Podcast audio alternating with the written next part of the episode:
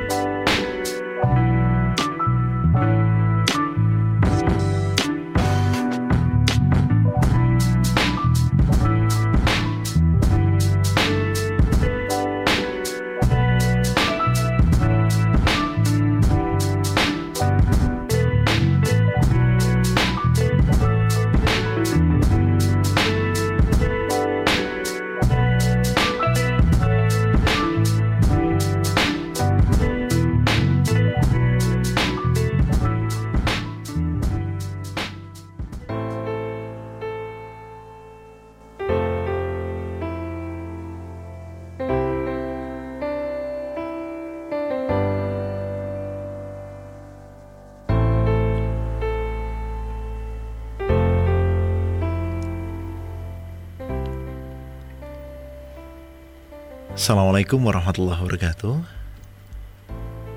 Alhamdulillah. Alhamdulillah wa syukurillah. Assalatu wassalamu ala asyrafil anbiya al mursalin Sayyidina Muhammadin wa ala alihi wa ashabi ajmain. Puji syukur kehadirat Allah yang dengan segenap nikmatnya kita bisa menikmati hari ini mulai dari pagi hari tadi hingga malam hari yang larut ini. Salawat serta salam tentunya senantiasa semoga tercurah pada junjungan kita Nabi besar Muhammad Sallallahu Alaihi Wasallam, keluarganya, para sahabat, serta umat yang setia hingga akhir zaman kelak. Nah kawan semoga di malam hari ini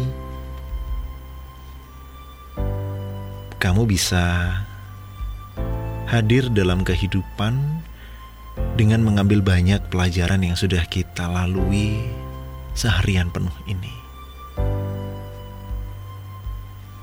Banyak orang yang mengatakan bahwasanya hidup ini gak ada yang sia-sia. Semua yang terjadi dalam hidup ini gak ada yang sia-sia. Bahkan kegagalan-kegagalan yang kita temui sekalipun nggak ada yang sia-sia. Yang jadi masalah adalah maukah kita mengambil pelajaran darinya atau sekedar melalui hal yang tidak sia-sia itu begitu saja sehingga boleh jadi esok hari kita mendapatkan pelajaran serupa namun tetap tak dapat mengambilnya. Alhamdulillah kita bisa berjumpa dalam sebuah program anyar bernama Lentera Jiwa. Sebuah persembahan dari podcast channel Kulminasi untuk menemani malam harimu. Dan malam hari ini saya nggak sendiri, ada seorang kawan yang ikut nimbrung obrol-obrolan kita. Ada Mas Rosid di depan saya. Assalamualaikum Mas Rosid. Waalaikumsalam. Kalau siaran malam gini memang ada sesuatu yang beda ya. Teman-teman kita sudah pada sudah pada berhenti dari aktivitas kulminasi, udah berhenti di tempat tinggalnya masing-masing mungkin tapi kita masih harus menemani di program ini karena memang setiap hari harus ada pelajaran yang diambil. Dan ya kami mencoba untuk hadir dan membuat malam hari kita menjadi lebih bermakna. Gitu. Nanti Mas Rosid saya juga akan ya ada cerita-cerita menarik ya yang bakal kami sampaikan di episode perdana ini. Jadi sambil menikmati istirahat malam kamu, sambil menjalankan aktivitas malam kamu, entah apa itu, semoga bisa menjadi sesuatu yang bermanfaat. Hatta itu adalah istirahat atau tidur malam. Jangan ke mana-mana, tetap di program Lentera Jiwa dalam podcast channel Kulminasi.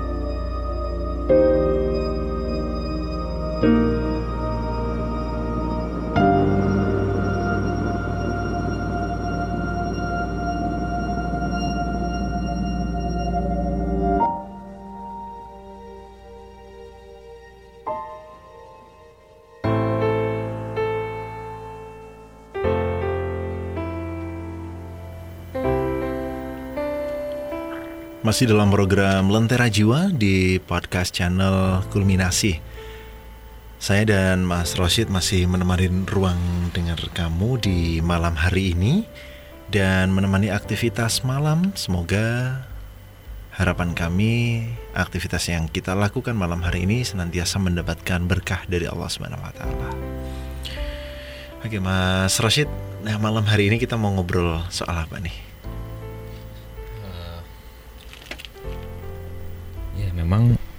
Ketika kita membahas di malam hari ya hmm.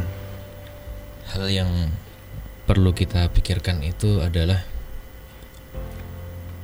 sesuatu yang sifatnya bisa menjadi pengantar tidur kita ya, benar sekali iya uh -uh. karena biasanya orang itu menginginkan apa sih ya yang dia pikirkan ketika sebelum tidur itu dia bawa ketika tidur. Hmm, jadi mimpinya gitu. Ya? Karena memang sering kali apa yang dimimpikan ketika tidur itu hmm. ya, tidak sebagaimana yang dia harapkan gitu. Hmm. Ya, itu uh, ya menyedihkannya gitu. Oke okay, oke. Okay. Kasihan. Uh, ekspektasinya seperti apa, uh. kemudian realitasnya seperti apa mungkin ya. Jadi memang yang paling bisa kita lakukan adalah kayaknya perlu mikirkan yang namanya success story deh. Hmm. Kita mikirnya yang namanya success story. Apa itu ya success story? Success story itu adalah kisah-kisah ya, cerita-cerita inspiratif yang itu dapat menjadi motivasi kita. Hmm. Ketika kita nanti tidur ya, ya, dan semoga kita dapat menjadikan itu sebagai hal yang kita impikan begitu ya mm-hmm. sehingga kita ketika bangun lagi kita menjadi fresh ya. oke okay. ya yeah. kita mau mau mau sharing atau uh, ngobrolin kisah-kisah apa nih malam hari ini nih kisah zero to hero kisah down to earth orang yang sukses tapi dia tetap membumi, nggak sombong, atau orang-orang yang seperti apa? Uh, ya karena ini adalah podcastnya anak muda ya, gitu ya. Hmm. ya. Maka hal yang paling simpel ya, yang bisa kita bahas dulu adalah kita bahas success story dari orang-orang di pop culture gitu. ya. Oke. Nah, ya. salah satu yang uh, sebenarnya cukup inspiratif adalah musisi ya, Hmm. namanya Ed Sheeran. Ya, Ed. Sheeran. Ya, nggak tahu ya pronunciationnya sudah Ed benar atau Sheeran. ya, Ed belum tapi yang jelas tahu ya Ya, kita ya, ya. semua Ed Sheeran. Eh, yang lagunya gimana tuh? Eh, Iya banyak lagunya. Ya, kemarin yang ngetren itu apa? Eh, apa ya namanya? Apa Shape Shape of You. Um, Shape of You. Kalau saya ngertinya sih yang ini eh perfect. Oh perfect ya. I found the love. Nah, yang Nah, seperti iya, itu. iya. Itu itu sempat viral juga ya lagu itu ya. Nah, Iya benar sekali. Nah, itu eh, katanya lagu yang pada masanya pada saat lagu-lagu itu muncul dipakai untuk melamar calon istri. Oh ya. Akhirnya banyak yang request lagu itu. Ah, ya, banyak ya. yang request lagu itu. Betul. Sayangnya nggak ada yang request ke saya gitu. Sayang banget nih. Gak apa-apa Ya. sih kalau malam hari ini mau di mau diputerin, mau dinyanyiin sama Mas Roshid nggak apa-apa sih, boleh-boleh aja. Jangan nanti eh, kasihan nanti mimpinya ntar nggak bener gitu. ya. Nah jadi Ed Sheeran oke. ini ya, Mm-mm, Ed gimana Sheeran ini sebelum terkenal Hmm? Dia ini eh, kan ngisi di kafe-kafe gitu ya. Mm-mm. Nah, jadi kehidupannya hanya berada di dua tempat, ya. bisa dikatakan seperti itu ya. Sebelum dia ngisi, ya, dia Hmm. tinggalnya di subway, ya, di kereta bawah tanah itu. Ya, tinggalnya di sana. Kemudian kalau waktunya ngisi, ya akhirnya datang ke kafe Mm-mm. Dan dia nggak punya uang sama sekali. Mm-mm. sehingga kalau dia lapar ya, dia makannya dari mana gitu. Mm-mm. maka tentu saja akhirnya dia ngambil makanan yang sisa di Tersisa. Ha-ha. kafe tersebut ya. Mm-mm.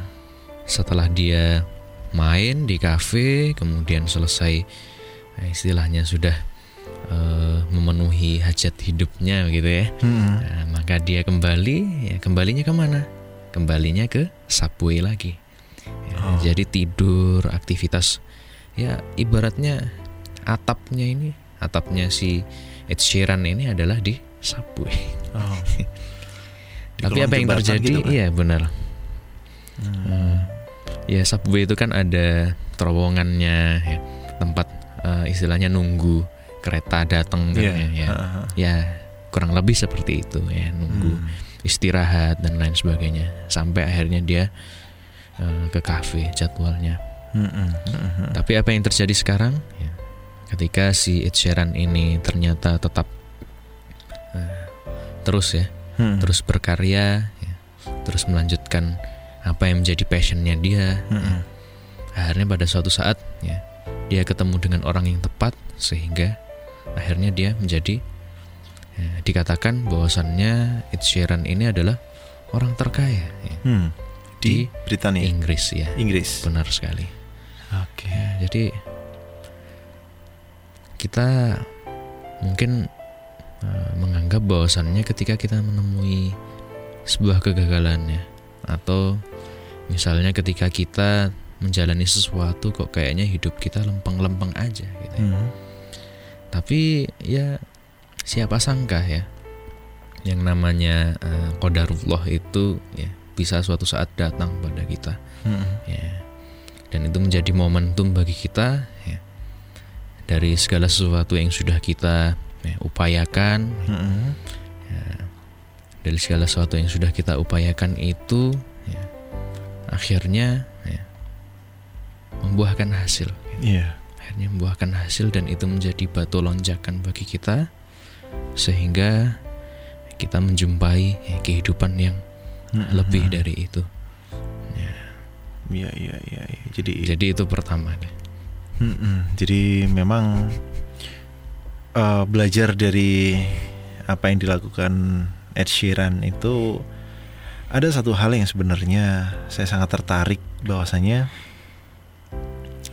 um, ketika seseorang mau sukses mau meraih keberhasilan ya memang harus fokus harus uh, fokus dalam mengembangkan passion dia ya. Jadi apa yang menjadi passion kita menjadi sesuatu yang kita suka untuk melakukan ya lakukan itu. Habiskan apa yang kita punya di situ. Ya tentunya uh, kalau kita sebagai seorang muslim ya juga senantiasa menyadarkan passion kita di uh, atas koridor syarak atau di atas koridor uh, perintah dan larangan Allah. Suka musik, suka seni bukan berarti kemudian wah ini saya gimana ya cara ngembangin kesukaan saya atau passion saya. Ternyata Islam juga mewadahi itu. Ya gimana ceritanya? Nanti uh, banyak hal yang harus kita pelajari lah tentunya di situ dan insya Allah uh, di episode-episode atau di program yang lain di podcast kulminasi ini akan kita bahas. Tapi kita nggak akan nggak akan fokus pada apa yang menjadi profesi Ed Sheeran tentunya ya. Jadi yang kita fokuskan adalah bagaimana seseorang itu bisa fokus kemudian meraih apa yang dia inginkan. Kalau seandainya dia menyerah ya mungkin ya. nggak jadi seperti yang kita lihat sekarang ini ya dan ya ya banyak lagi orang yang um, fokus kemudian menjadi apa yang dia impikan kalau mungkin salah satu kalau saya sih uh, belajar dari salah satu atau ya mempelajari melihat uh, dan mengambil pelajaran dari salah satu aktor Hollywood yang sejak 2008 sampai 2019 ini namanya naik daun terus kemudian mengakhiri dengan scene yang luar biasa di uh, film ya lagi-lagi kita nggak bahas nggak bahas soal filmnya ya tapi bagaimana dia bisa menjadikan uh, dirinya uh, kemudian berguna buat orang dan lain sebagainya ya saya mengambil pelajaran hidup dari uh, Robert Downey Jr. Uh, pemain atau pemeran dari karakter Iron Man yang wah, sebelum dia menjadi aktor uh, di filmnya uh, Marvel Cinematic Universe ya dia pernah terlibat berbagai masalah. Bahkan sejak umur 8 tahun itu sudah mengenal obat-obatan terlarang udah mengenal narkotika. Kemudian di usia 15 tahun kedua orang tuanya itu memutuskan untuk berpisah bercerai. Ya gimana sih anak kecil kemudian orang tuanya cerai dia nggak bisa mendapatkan uh, apa ya atau kehilangan peran dari salah satu orang tuanya. Jadi bakal berat banget hidupnya. Kemudian uh, menjalin hubungan dengan uh, wanita, kemudian nggak um, bertahan lama juga Kemudian tahun 1991, tahun di mana Ed Sheeran tadi lahir, si Robert Downey Jr. ini mengalami kecanduan narkoba yang parah.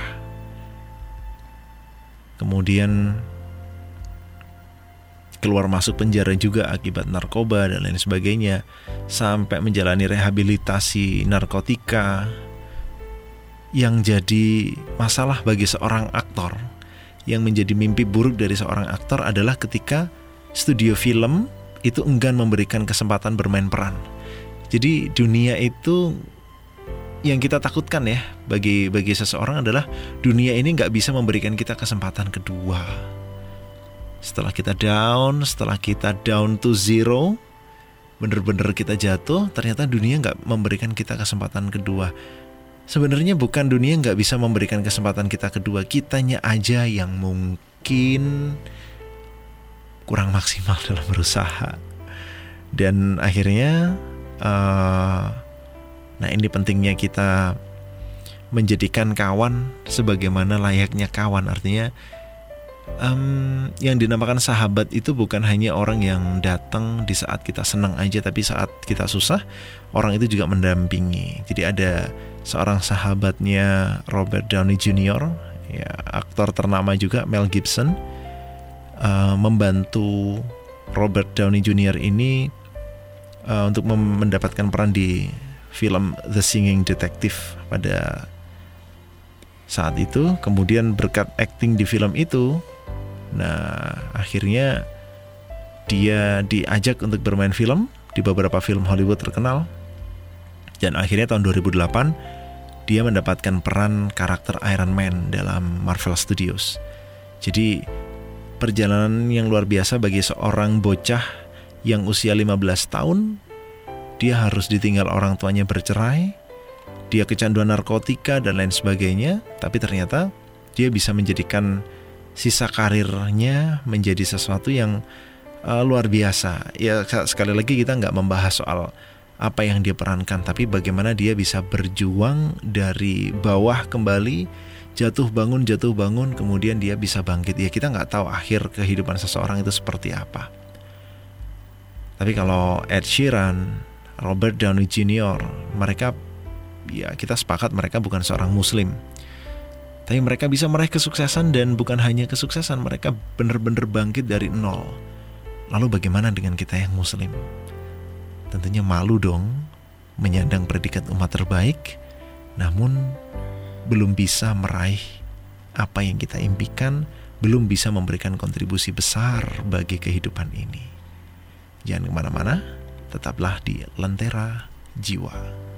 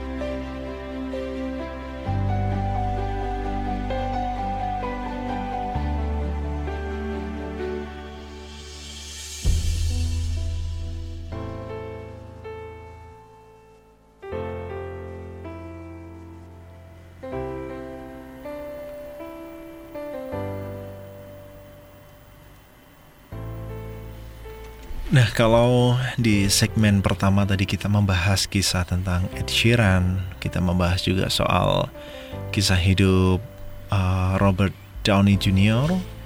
Nah, ternyata kita juga bisa belajar kawan dari sahabat Rasulullah. Orang yang hidup bersama Rasulullah, orang yang memeluk Islam dan benar-benar kalau boleh saya bilang para sahabat yang mendampingi Rasulullah sejak berada di Mekah kemudian berhijrah ke Madinah membantu perjuangan Rasulullah. Pada saat itu benar-benar ya boleh dibilang kalau menurut saya ya mereka itulah sesungguhnya zero to hero. Jadi bagaimana orang-orang yang awalnya terpuruk karena tekanan di Mekah dan lain sebagainya himpitan-himpitan ternyata dapat mendampingi Rasulullah meraih kemenangan Islam dan memimpin Islam dan kaum muslimin menuju kejayaan. Nah ini kalau Mas Rashid ada kisah inspiratif dari siapa nih? Wah, Alhamdulillah ya. Jadi kalau tadi Mas Dias ya ha. sampaikan tentang sahabat Rasul ya, yang menemani Rasulullah dari Mekah sampai akhirnya hijrah ke Madinah. Madinah. Nah, ini adalah salah satu uh, sahabat ya. Ada satu sahabat yang sebenarnya tidak menemani Rasul mulai dari Mekah. Hmm. Tapi eh, sahabat ini datang dari Persia. Ya. Hmm. Mungkin kawan semua sudah tahu ya, namanya adalah beliau adalah Salman Al Farisi. Ya. Hmm. Jadi kisah Salman Al Farisi ya, sehingga pada akhirnya bertemu dengan Rasulullah kemudian memeluk Islam ini adalah sebuah kisah yang ya, sangat luar biasa ya, hmm. ya. Karena Salman Al Farisi ini dilahirkan di keluarga Majusi. Hmm. Jadi eh, sepanjang hidupnya Salman Al Farisi ini saking disayangnya, saking si Salman Al Farisi ini disayang banget sama ayahnya ya. Salman Al Farisi ini nggak boleh keluar rumah gitu. -hmm. oleh ayahnya ini dikurung terus di rumah mm. lalu apa yang dilakukan Salman ya yang dilakukan oleh Salman ini adalah uh, dia menunggu ya, menjaga api ya. karena kan majusi itu yeah. menjaga api ya, mm -hmm. ya, menyembah api. Menyembah api. Menjaga agar apinya tetap nyala dan tidak pernah padam. Mm -hmm. Sampai pada suatu saat ayahnya Salman ini banyak kan usahanya ya. Mm -hmm. Walaupun memang ayahnya Salman ini dikatakan uh, banyak ya lahannya di bidang pertanian. Mm -hmm. Tapi pada suatu saat ayahnya Salman ini mengurusi menangani yang namanya bangunan mm -mm. sehingga lahan pertaniannya belum sempat diurusi maka ayahnya Salman memerintahkan menyuruh pada Salman untuk ya, menangani lahan-lahan pertanian itu tadi mm -mm. maka Salman mulai perjalanannya kemudian di tengah perjalanan ternyata Salman menjumpai ya, sebuah bangunan yang namanya gereja, okay. mana di sana orang-orang melakukan aktivitas ibadah. Gitu. Yeah. Penasaran Salman, ya.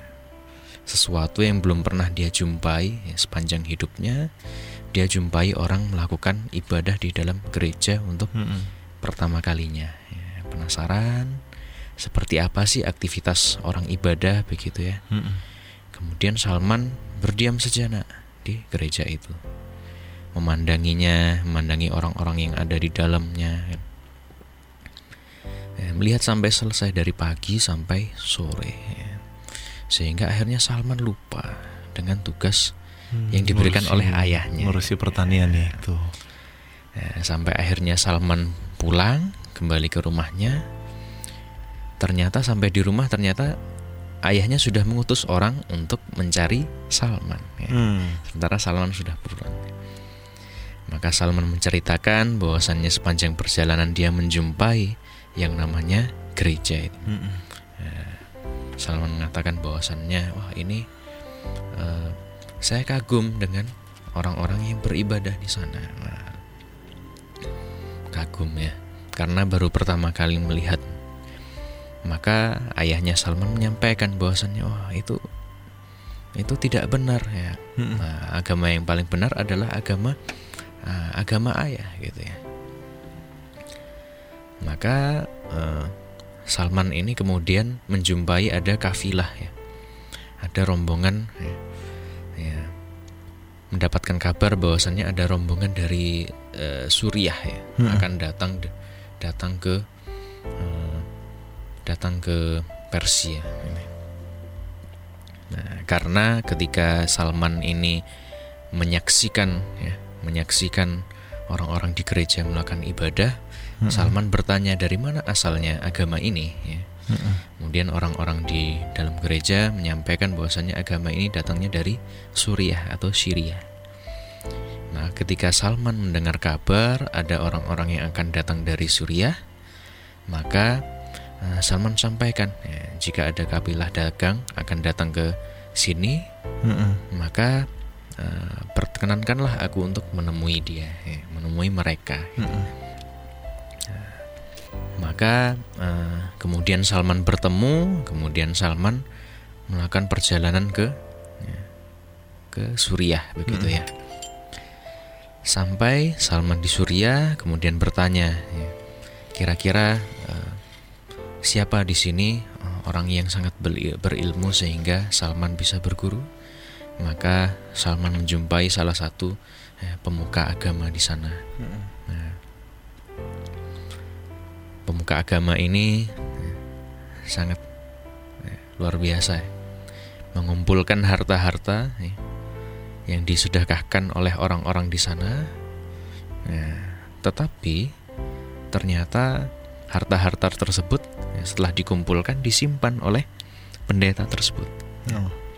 nah sampai pada akhirnya eh, Salman ini mengetahui hal tersebut Salman sangat tidak suka dengan hal tersebut dan ternyata ya, tidak lama setelah itu pendeta ini meninggal. Hmm. Sampai pada saat itu ya, belum ada masyarakat yang mengetahui tentang uh, kenakalan ya. Yeah. bahasanya kenakalan ya. bahasanya penyimpangan yang dilakukan oleh pendeta itu pendeta tadi. Itu tadi. Nah, okay. ketika proses pemakaman, ya, Salman menceritakan tentang keburukan uh, pendeta ini. Ya pendeta ini ya, dipandang oleh masyarakat baik sebelumnya maka ketika Salman menceritakan uh, masyarakat tidak percaya uh, apa buktinya maka Salman akan menunjukkan buktinya oke buktikan maka Salman menunjukkan harta tersebut maka masyarakat sangatlah marah dengan hal tersebut hmm. Hmm. maka kemudian setelah itu hmm, Salman mencari guru yang lainnya. Hmm. Nah. Artinya dia dia nggak akhirnya nggak serak ya. Iya. Dengan apa yang diajarkan pendeta ya. itu. Jadi hartanya sampai sebanyak tujuh peti, isinya Wih. emas dan perak. Luar biasa sekali ya. Kemudian akhirnya masyarakat mengangkat orang yang menjadi pengganti dari uh, pendeta tersebut. Ya. Hmm. Ya, orang pengganti ini sebagai pendeta sangat luar biasa melakukan melakukan yang namanya sholat ya, dalam tanda kutip ya. hmm. pada masa itu uh, sholat eh, belum sebagaimana uh, seorang muslim melakukan sholat yeah. Intinya sangat zuhud sangat mencintai akhirat dan lain sebagainya ya. sampai pada suatu saat ya, pendeta ini meninggal ya. hmm. ya, sebelum meninggal pendeta ini menyampaikan kepada uh, Salman, Salman bahwasannya ada ya, seorang yang dikenal oleh pendeta ini ya, dan dia meninggalkan seba, uh, warisan ilmu sebagaimana yang ditinggalkan oleh pendeta ini ya. Mm-hmm. ya. Nah, pendeta yang lainnya ternyata yang disebutkan oleh pendeta tadi tinggalnya di Irak ya, mm-hmm. kawasan Mosul. Kemudian Salman pun berangkat ke sana ya. Jadi dari luar biasa ya. Pertama tadi Persia, kemudian berangkat ke Suriah. Suriah. Kemudian setelah itu ya, Salman berangkat ke Irak. Ya. Mm -mm. Untuk mencari guru itu. Untuk mencari guru itu. Untuk mencari jawaban atas keyakinan yang selama ini Mm-mm. istilahnya apa menghantui gitu ya. Nah, kemudian ya, bertemu dengan pendeta ini sama ya, Mm-mm. sangat eh, sangat alim ya, sangat berilmu dan sangat eh, rajin dalam beribadah. ya. Maka begitu pula ceritanya sebagaimana pendeta yang sebelumnya, maka eh, pada suatu saat pendeta ini menjemput ya, menemui ajalnya. Hmm. Maka Salman pun juga bertanya, gitu. Eh, pada siapa lagi harus berguru? Eh, maka eh, ditunjukilah oleh pendeta tersebut ada ya ada seseorang yang memiliki ilmu sebagaimana ya ilmu yang dimiliki oleh orang tadi Mm-mm. ya, dan itu berada di ya, Aljazair ya jadi Oh. ya, luar biasa ya.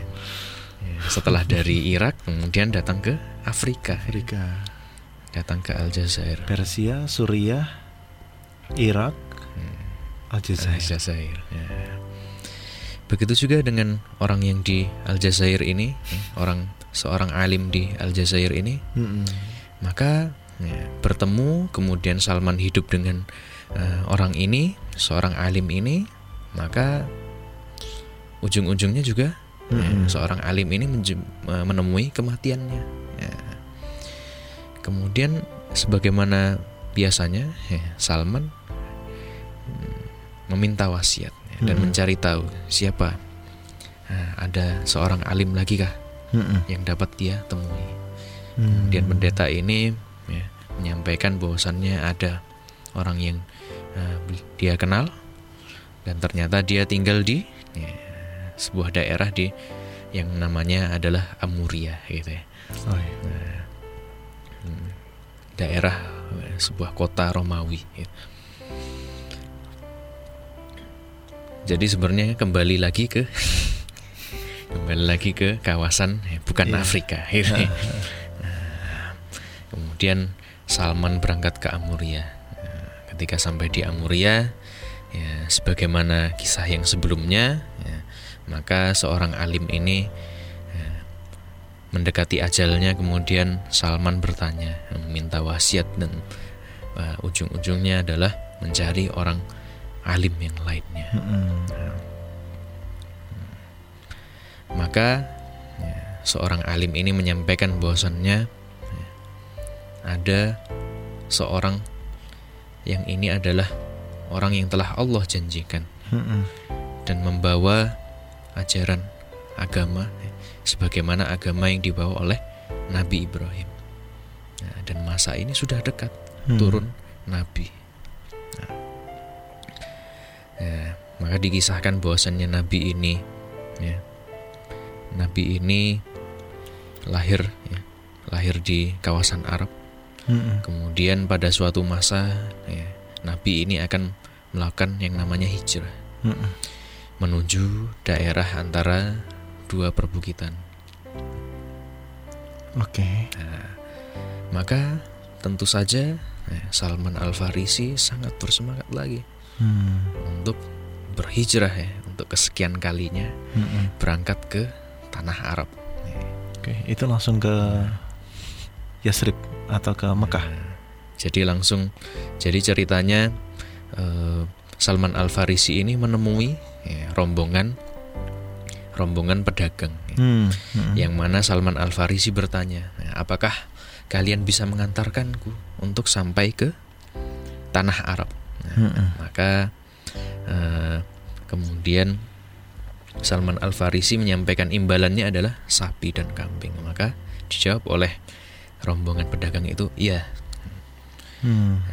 Akhirnya berangkat, tapi ternyata Salman Al Farisi ini ditipu. Ya, jadi luar biasa setelah melakukan perjalanan yang Masya ribuan Allah. kilometer itu Heeh. ditipu oleh pedagang itu. Ya. Ya, Ketika tiba di Wadil Qura, ternyata Salman Al Farisi dizolimi. Mm-mm. Salman Al Farisi dijual seolah-olah Salman ini adalah budak. Budak. Ya, dijual ke orang Yahudi. Hmm.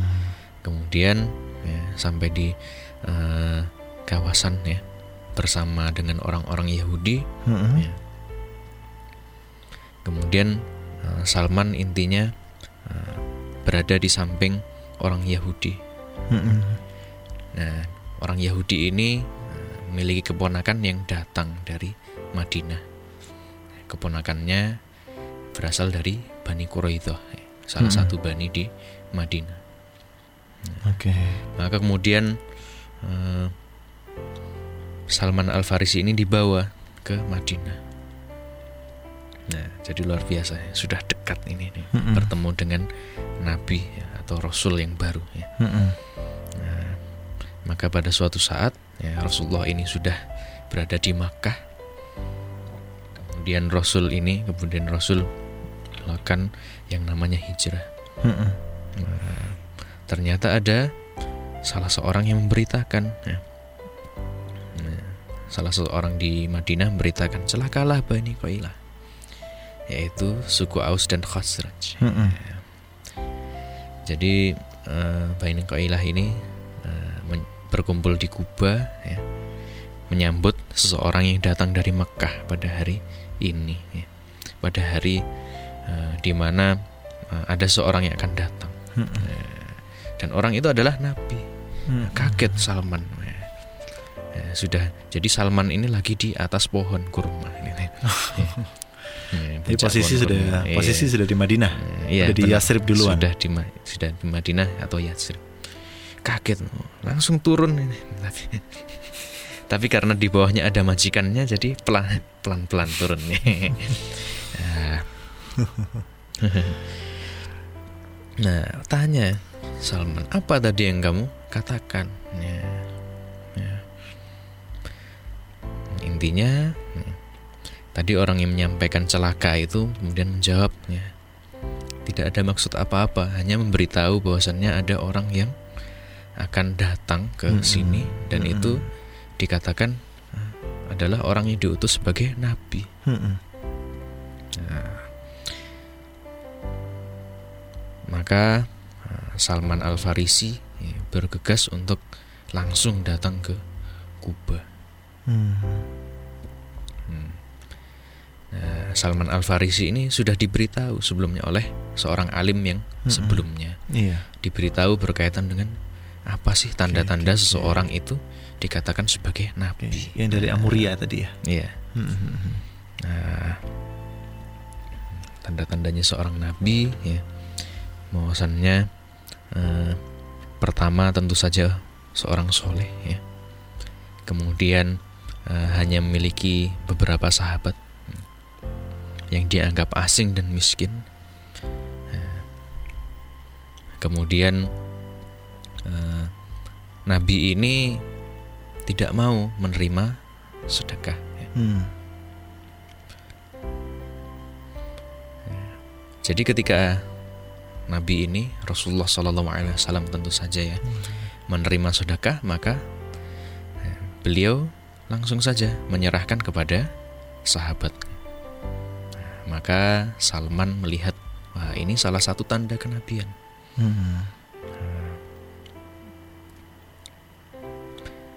Kemudian pada suatu hari ya, akhirnya Rasulullah ini pun datang ya berhijrah ke Madinah. Mm-mm. Maka Salman pun menjumpai lagi Rasulullah. Ya. Salman menyampaikan, aku memperhatikanmu tidak memakan pemberian berupa sedekah, sedangkan ini merupakan hadiah. Nah, Maka Rasulullah makan sebagian dari hadiah yang diberikan oleh Salman dan memerintahkan ya, sahabat-sahabat beliau untuk makan. Nah, maka ini adalah salah satu tanda kenabian. Yang kedua, ya. Nah, beliau menerima nah, sesuatu jika itu adalah hadiah. Maka kemudian ternyata Salman men- menjumpai lagi Rasulullah Shallallahu Alaihi Wasallam ketika berada di kuburan hmm, Baqi al Qarqad. Mm-mm. ternyata ya, ketika pada eh, suatu kondisi ternyata uh, Salman ini memperhatikan salah satu tanda yang menjadi kunci ya, bahwasanya oh, ini adalah nabi. Mm-hmm. Maka ketika Rasulullah ber, uh, berada ya memunggungi Salman, Salman melihat memperhatikan punggung ya.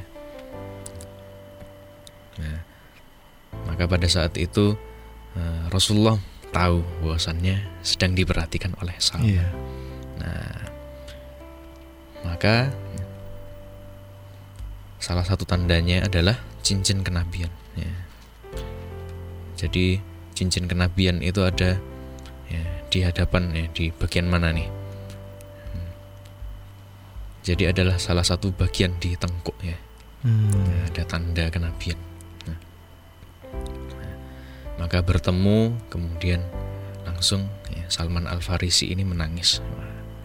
Jadi setelah perjalanan ribuan kilo, hmm. akhirnya Nah, Salman Al Farisi ini menemui yang namanya Rasulullah. Ya. Ya, ya. Ya. Maka uh,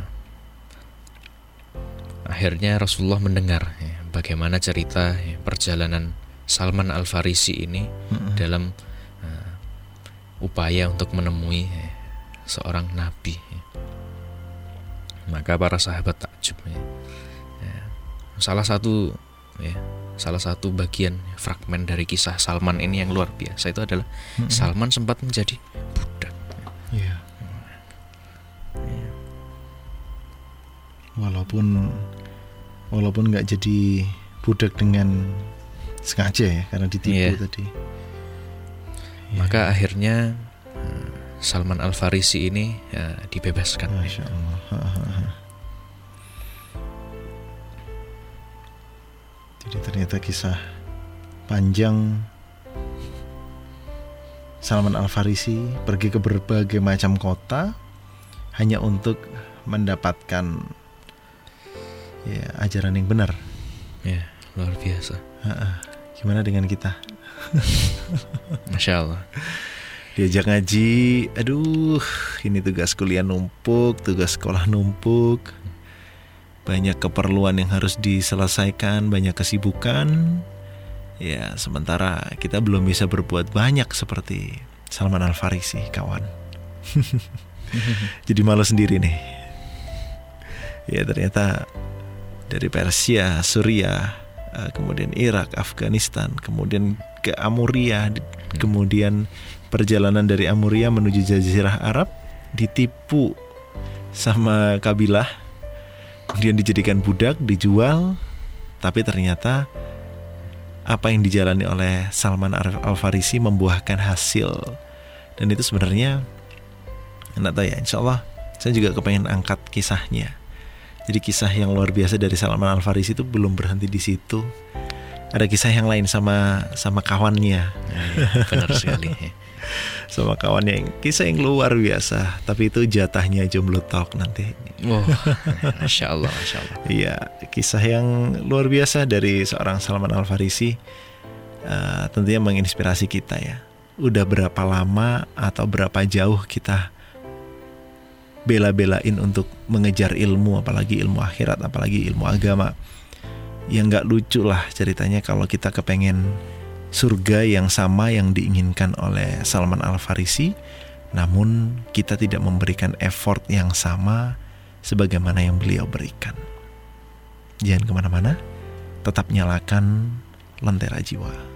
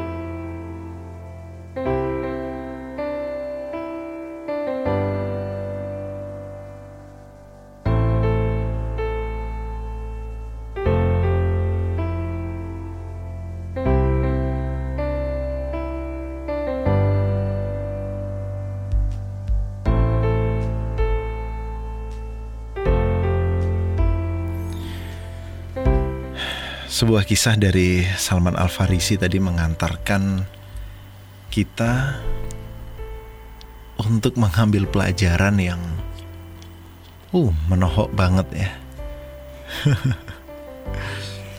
Kalau kita ngomongin anak muda zaman sekarang itu ya mungkin banyak yang berasa, beralasan udahlah saya ngikutin pengajian lewat YouTube aja, kajian online aja. yang bisa dengan mudah dinikmati. Kalau bosan sama ustadz yang satu bisa ganti ustadz yang lain dalam hitungan menit yeah. atau detik bahkan ya. Sementara pada saat itu Salman Al Farisi berjalan atau ber, bepergian safar berapa ribu kilometer itu ya.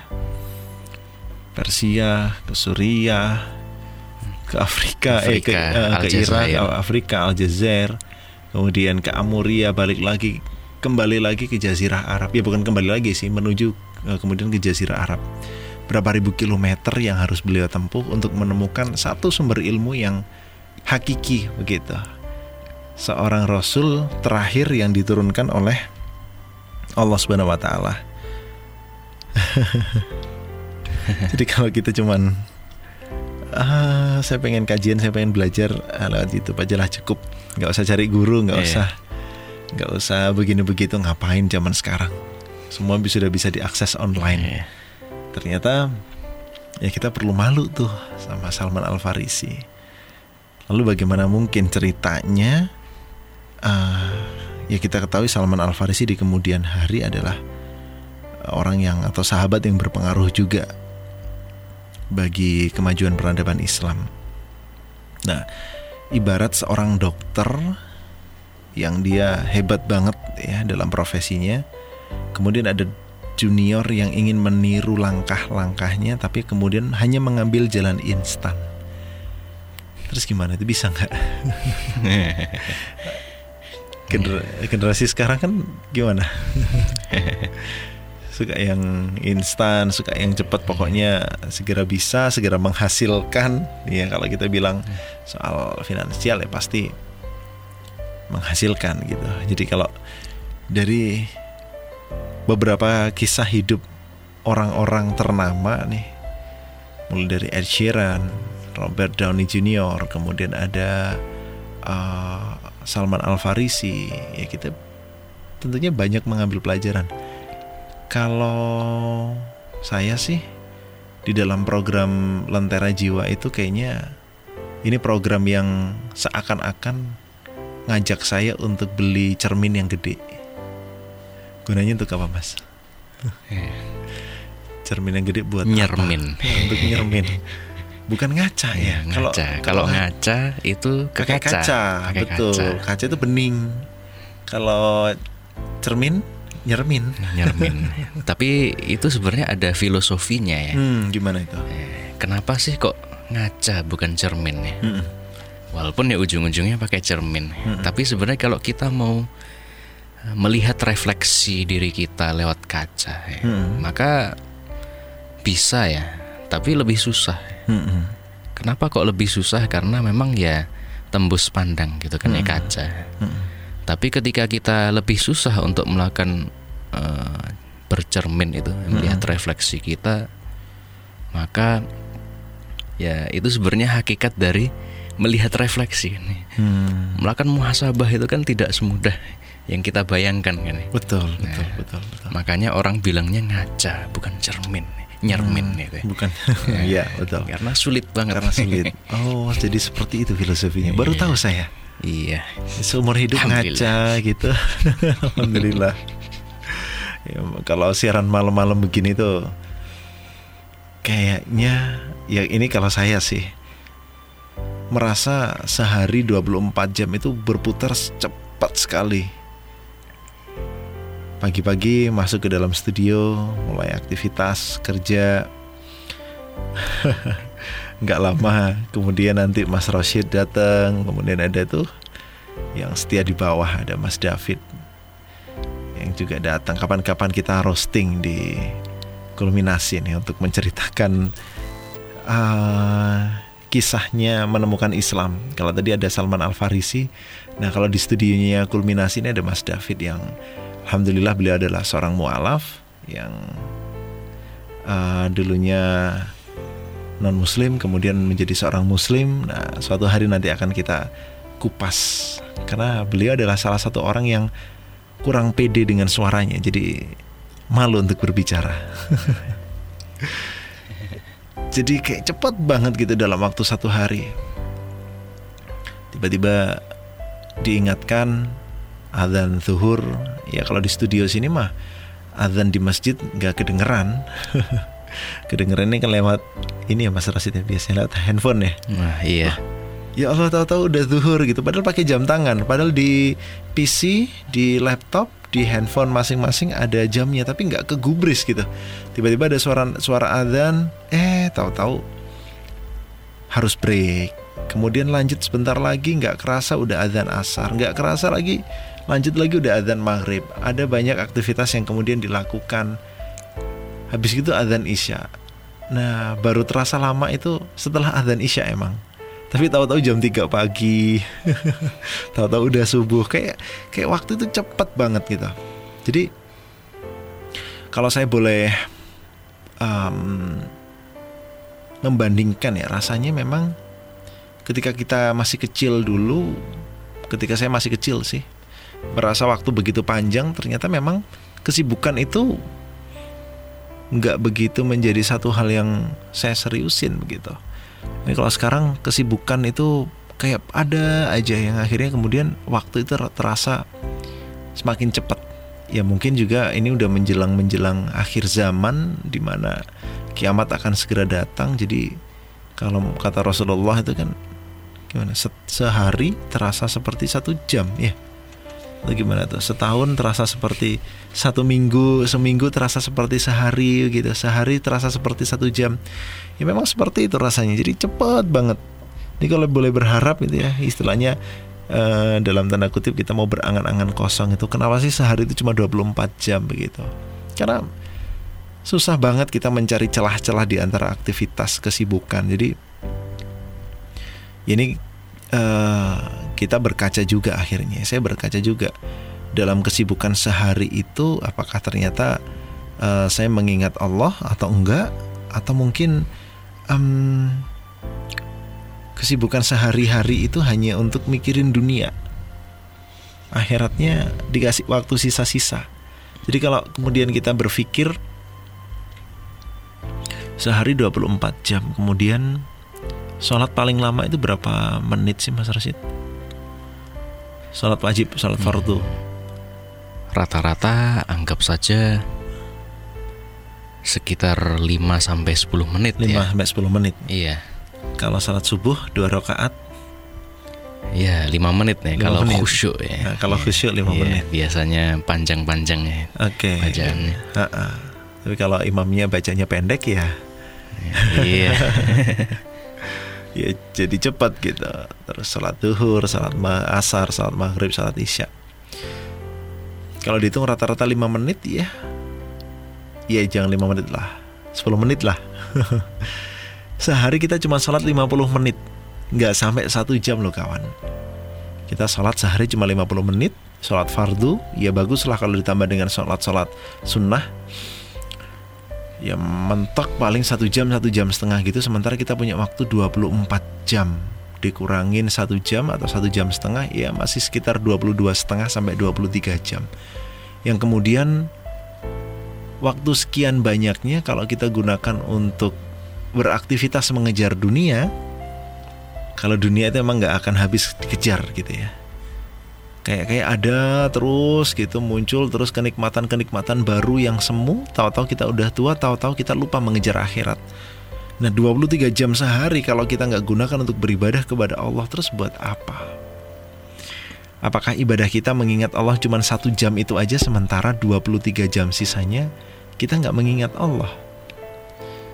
Nah akhirnya saya juga ingat ketika dulu masih SMA konsep inilah yang kemudian membuat saya suka sekali dengan Islam senang banget dengan Islam karena karena Islam itu nggak pernah membedakan, nggak pernah memisah-misahkan antara uh, kapan kita ngurusin dunia, kapan kita ngurusin akhirat. Ternyata Islam nggak kayak begitu. Semua aktivitas yang kita jalani di dunia itu ternyata akan dimintai pertanggungjawaban di akhirat. Maka bagi saya ya dengan kita beraktivitas, kemudian aktivitas itu kita arahkan kepada akhirat, ya dunianya jadi ngikut gitu aja, jadi menyenangkan banget gitu. Jadi saya bilang pada saat itu ya Allah kenapa saya baru kenal Islam uh, saat ini? Artinya saya benar-benar mengenal ajaran agama saya saat ini. Selama ini saya berislam ngapain aja gitu apalagi kalau udah malam begini kita pasti ngomongin kalau ibaratnya kehidupan malam itu memang uh, ibarat akhir dari kehidupan gitu.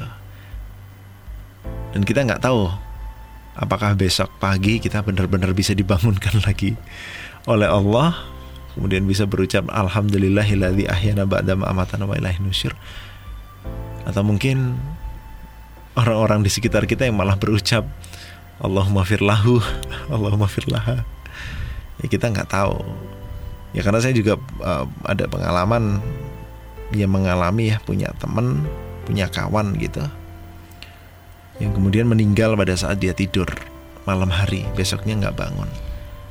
Ya sementara kadang manusia itu terlalu sombong sehingga untuk mengerjakan sebuah kebajikan sebuah kebaikan ibadah atau amal soleh ia kemudian menunda-nunda padahal nggak ngerti besok masih hidup atau enggak kalau saya ingat membaca dari sebuah hadis itu Suatu hari Rasulullah di tengah-tengah para sahabat menggambar menggunakan kayu di atas tanah.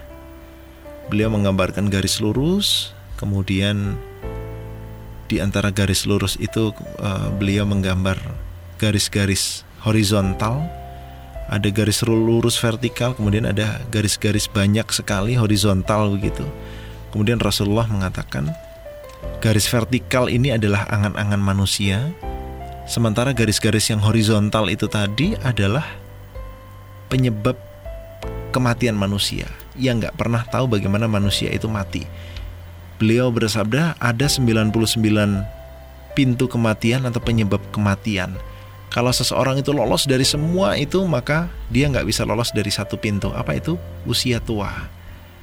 Ya syukur-syukur kalau uh, saya, Mas Rosid, kamu bisa lolos dari penyebab-penyebab kematian itu tadi dan kemudian bisa menikmati usia tua dengan banyak sekali beribadah kepada Allah. Artinya kalau kita usia kita udah tua berarti kan mulai dari hari ini sampai tua nanti ya kita beribadah terus sama Allah menjadikan usia kita barokah begitu. Syukur-syukur bisa dikasih umur panjang dan barokah. Wah, enak banget itu. Tapi kita bisa bayangkan bagaimana jika kita terkena salah satu penyebab kematian itu sementara kita punya rencana beramal soleh, berbuat baik itu yang tertunda. Kasihan kita. Kepengennya berbuat baik, tapi justru tidak diberikan kesempatan oleh Allah untuk bisa mengerjakan amal soleh itu. Jadi ya terserah kita. Kita mengembalikan pada diri kita sendiri, kita mau jadi insan yang memang mau menggunakan waktu 24 jam ini sebaik mungkin untuk senantiasa mengingat Allah, melibatkan Allah dari kehidupan eh, dalam kehidupan dan aktivitas kita atau kita hanya menyisikan Allah dalam satu jam kehidupan kita dari 24 jam yang ia berikan buat kita.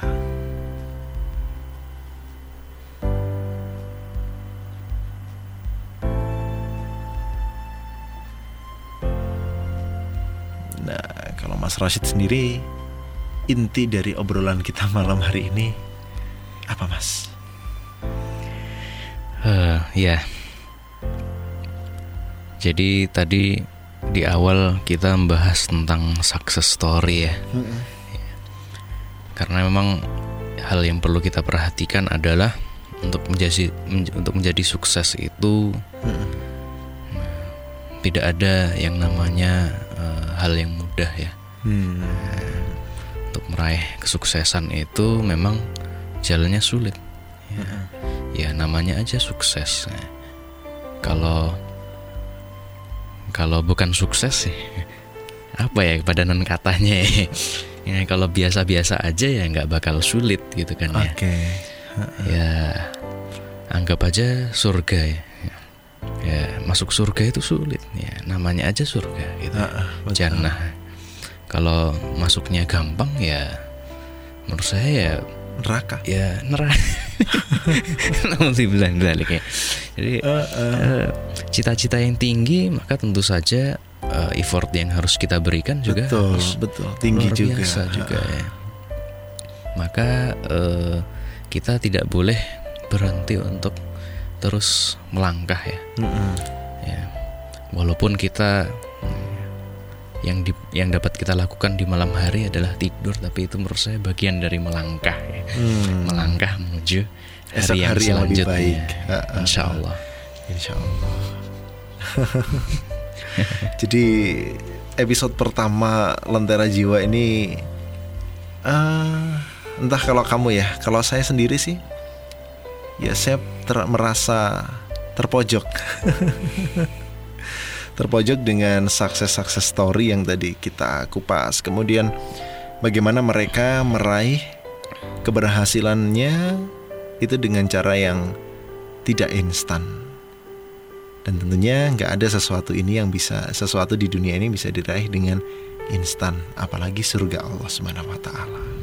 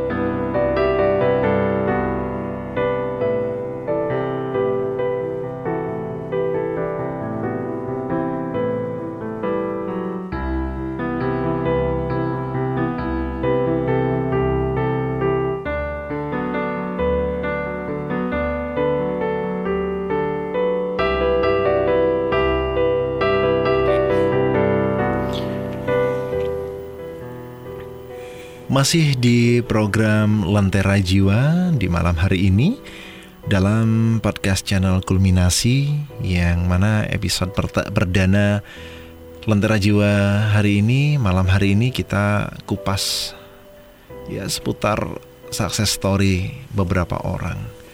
Dan kita bisa mengambil banyak pelajaran tentunya di malam hari ini sebelum kita beranjak tidur kita beranjak beristirahat untuk melangkah menuju hari esok yang lebih baik. Nah, kawan, wah kalau saya dan Mas Rosid eh, malam hari ini juga ditemenin secangkir kopi, eh nggak secangkir ya, Sekian cangkir kopi. sekian cangkir kopi. Kalau kita bicara tentang kopi, ini adalah fenomena yang luar biasa yang Allah anugerahkan buat manusia. Kopi ini berasal dari buah yang rasanya manis, yang kemudian entah pada saat itu gimana minuman kopi ini bisa ditemukan. Kalau saya boleh bilang hebat banget orang yang bisa menemukan kopi ini. Minuman yang nikmat, ah, kemudian diperoleh dari biji dari buah yang manis rasanya. Biji tersebut kemudian diambil, dipisahkan dari buahnya, kemudian dikeringkan. Setelah dikeringkan, kemudian dipanggang. Setelah dipanggang, dia digiling menjadi serbuk. Kemudian setelah itu jadi serbuk, ah, masih harus dipanasi dengan air yang mendidih, diaduk, dipres, dan lain sebagainya, barulah dia bisa tersaji menjadi minuman yang, nik- yang nikmat. Nah ternyata nggak ada sesuatu yang yang baik, yang nikmat itu kalau kata Mas Rashid tadi instan ya. Iya. Pasti membutuhkan proses. Yap. Kalau biji kopi untuk bisa menjadi nikmat aja dia harus tahan banting, dikupas kulitnya, diambil dagingnya, disisakan bijinya, dipanasi, ditumbuk, setelah ditumbuk dipanasi lagi. Pakai air panas barulah jadi minuman yang nikmat. Apalagi kalau ya kita bicara uh, rendang tuh. Wah iya tuh. Waduh luar biasa sekali. Dari pohon kelapa yang sangat tinggi menjadi makanan nikmat yang tersaji di atas piring. Ah, next time lah kita bahas rendang. Next time. Ya, intinya kawan, setiap kesuksesan itu pasti memiliki proses dan kita harus siap menjalani setiap proses itu. Dan akhirnya di malam hari ini saya Ahmad Adiasta dan Saya Muhammad Alimuddin Rashid. harus segera pamit undur diri dan mempersilahkan kamu untuk segera beristirahat malam, tidur dan alhamdulillah syukur-syukur kalau di sepertiga malam nanti bisa bangun dan menjumpai Allah Subhanahu wa taala melalui Qiyamul Lail. Insya Allah kita akan ketemu di episode Lentera Jiwa di malam-malam berikutnya. Insya Allah. Insya Allah. Dan akhirnya bila taufik walidayah wabirida walinaya. Assalamualaikum warahmatullahi wabarakatuh.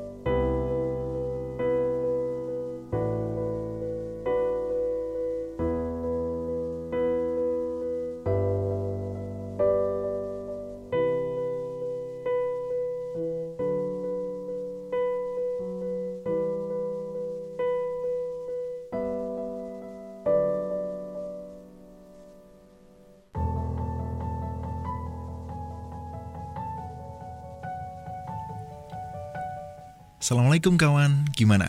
Apakah kamu merasakan manfaat dari adanya podcast kulminasi ini? Jika iya, langsung aja klik tombol follow agar kamu selalu update dengan konten-konten kulminasi. Silahkan juga share link podcast kulminasi agar manfaatnya dapat dirasakan oleh lebih banyak orang lagi. Dan jangan lupa follow Instagram kami di @kulminasipodcast agar kita bisa saling sapa.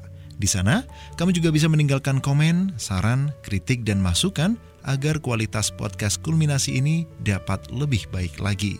Assalamualaikum warahmatullahi wabarakatuh.